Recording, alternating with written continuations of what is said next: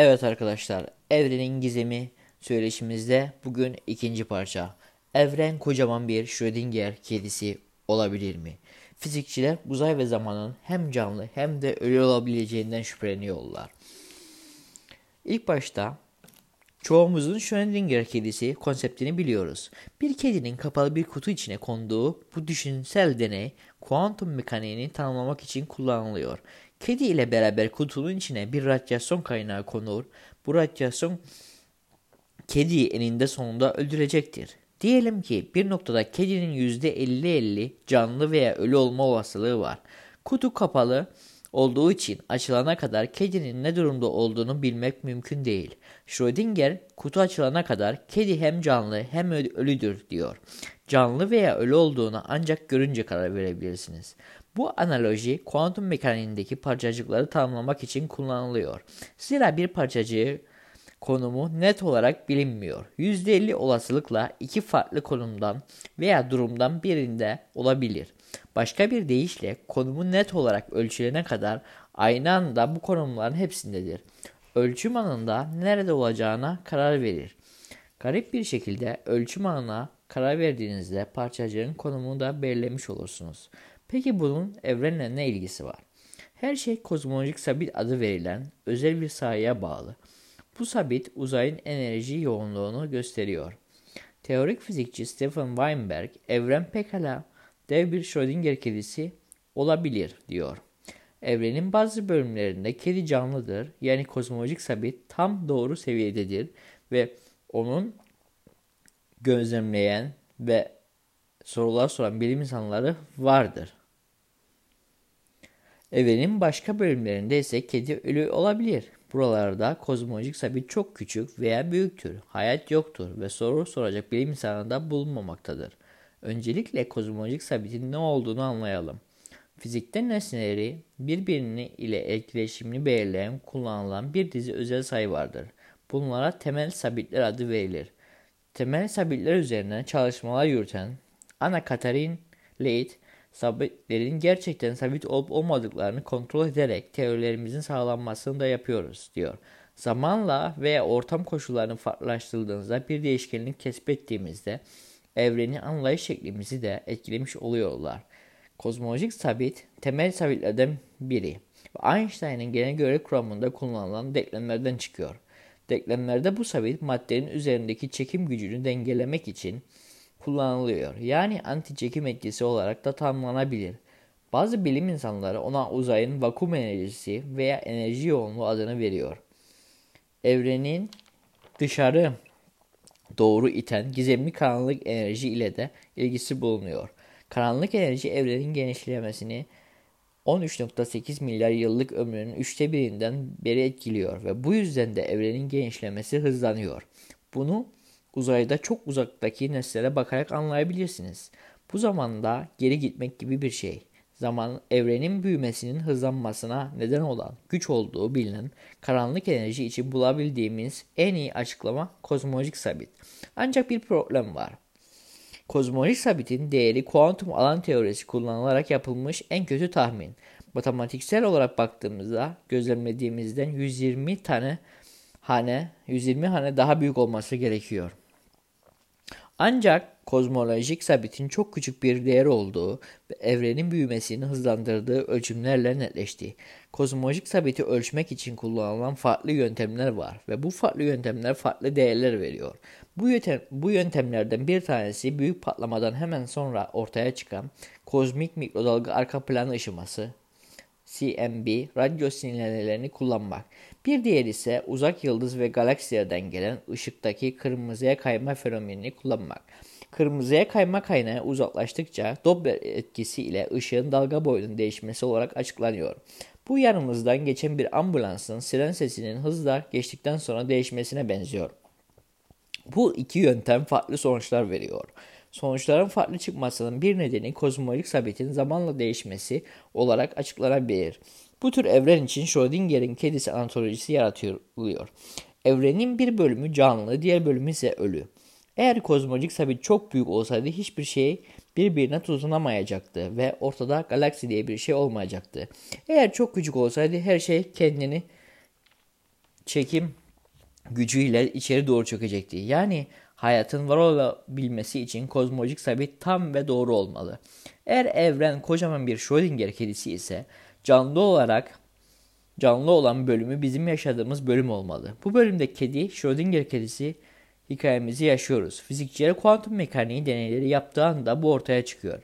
Ancak son zamanlardan yayınlanan bir araştırma kedinin kaderinin yıldızlarda yazılı olmayabileceğine işaret ediyor. Bu teoriye göre kedinin canlı veya ölü olacağına karar vermekle kalmayıp işlemi tersine çevirebilir ve kediyi ölümden kurtarabiliriz. Bu yıl Haziran ayında Yale Üniversitesi araştırmacıları Nature dergisinde bir makale yayınladılar. Bu makalede kutu açıldığında kedinin iki durumdan birine atlaması yani kuantum sıçraması yapması anlık değil ama yine de çok hızlı oluyor. Oxford Üniversitesi'nden Vlatko Vedra bu çok güzel bir deney ve benim görüşüme göre bu işlem ani bir sıçrama değil. Yani kuantum sıçraması isminin hakkını vermiyor diyor. Bence bir kuantum sisteminin başka bir sisteme dönüşmesinden ibaret. Bu sistemlerin birbirine dönüşmesi süre giden bir işlem ve ölçümün gücünü belirliyor. Eğer makalede önerildiği gibi ölçüm sistemler arası geçiş demekse bu, bu tür ölçümlerin tersine çevrilebilmesi de mümkün olmalı. Bu bakış açısına göre diğer kuantum işlemlerinde olduğu gibi gözlemlenen ölü veya diri durumları da tersine çevrilebilir. Kediyi kurtarma fikri de buradan geliyor. Deneyi tersine çevirmek için deney yapan kişinin tüm etkileşimleri ve çevresel etkileri ölçebilmesi gereklidir. Kediler bunun Kediler için bunun mümkün olmayacağı açık ancak aynı şeyi kuantum parçacıklar için hemen söyleyemeyiz. Vetral, kedi kurtarmak burada üst üste bilme durumunu kontrol etmek ve bir tarafa eğilmesini engellemek anlamına geliyor. Kuantum mekaniğinin en önemli uygulama alanlarından biri kuantum bilgisayarları. Bu bilgisayarlar atom altı parçacıkların aynı anda birden fazla durumda olabilme özelliğini kullanıyorlar. Bu sayede hesaplamalar klasik bilgisayarlarda çok daha hızlı ve çok daha az enerji harcayarak yapılabiliyor. Klasik bilgisayarda bir bit tek bir bilgi birimi yani o da bir olabilir. Kuantum bilgisayarlarda ise kuantum bitleri yani kubitler kullanılıyor. Bilgisayarlar bitlerin aksine 0 ve 1'den çok daha fazla bilgi depo depolayabiliyorlar. Çünkü aynı anda bu değerlerin hepsinin birden olabiliyorlar. Schrödinger kedisini kurtarmak kuantum bilgisayarlar için çok önemli bir gelişme. Zira bunu başarabilirsek kubitlerin davranışını daha kontrol edebiliriz demektir. Bu makale kuantum sistemlerde daha iyi bir kontrolün mümkün olduğuna işaret ediyor diyor. Bu gerçekten ihtiyacımız olan bir şey. Kuantum fiziği makroskobik seviyede kullanacaksak bunu başarmamız gerekli. Schrödinger'in kedisini kurtarmak ile Schrödinger kedisini evrenin durumuna benzetmek arasında bir alaka yok gibi görünüyor. Ancak evren hakkında daha fazla bilgi sahibi olmak istiyorsak daha çok bilgiyi daha hızlı işleyecek kuantum bilgisayarlarla mutlaka ihtiyacımız, ihtiyacımız olacak. Evreni modellemek için son derece güçlü bilgisayarlara ihtiyacımız var. Özellikle simülasyonlarda devasa mesafeler düşünülürse kuantum bilgisayarlar ellerindeki bilgisayarların yavaşladığından ve sınırlamalarında şikayetçi olan astronom ve parçacık fizikçileri de çok mutlu edecek. Bu sayede belki de kozmoloji sabiti evren boyunca nasıl değiştiğini ve de anlayabileceğiz. Elbette eğer değişiyorsa. Kedinin hayatını kurtarmak neymiş? İki fazın üst üste binmesini ve sistemin çökmesini engellemek anlamına geliyormuş. Evrenimiz %68.3 karanlık enerji.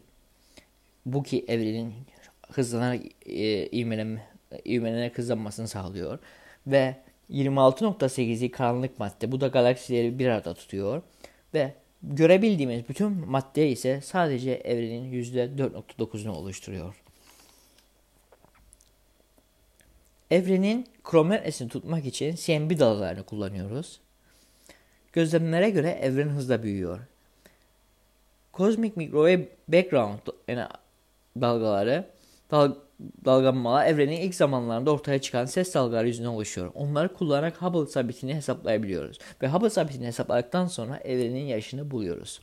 Diğer bir yöntem ise uzaklık merdiveni. Parlaklıkları bilinen yıldızlara olan uzaklığı ölçerek çıkan sonuçlar uzak galaksilerdeki benzer tip yıldızların uzaklığını hesaplarken kullanıyoruz. Diğer bir yöntem Planck uydusu. ESA'nın Planck teleskobu CMB üzerine şimdiye kadar en detaylı araştırmayı yapmamızı sağladı ve bize büyük patlamadan sonra geriye kalan radyo dalgalarının ölçme imkanı verdiği kozmik dalga arka plan ışıması CMB bize evrenin ilk evrenine dair ipuçları veriyor ve onu kullanarak mesafeleri ölçebiliyoruz. ESA'nın Gaia teleskobu güneşin yörüngesine girecek ve ilk sefer yıldızlara olan uzaklıkları hesaplayacak. Hubble uzay teleskobumuz var.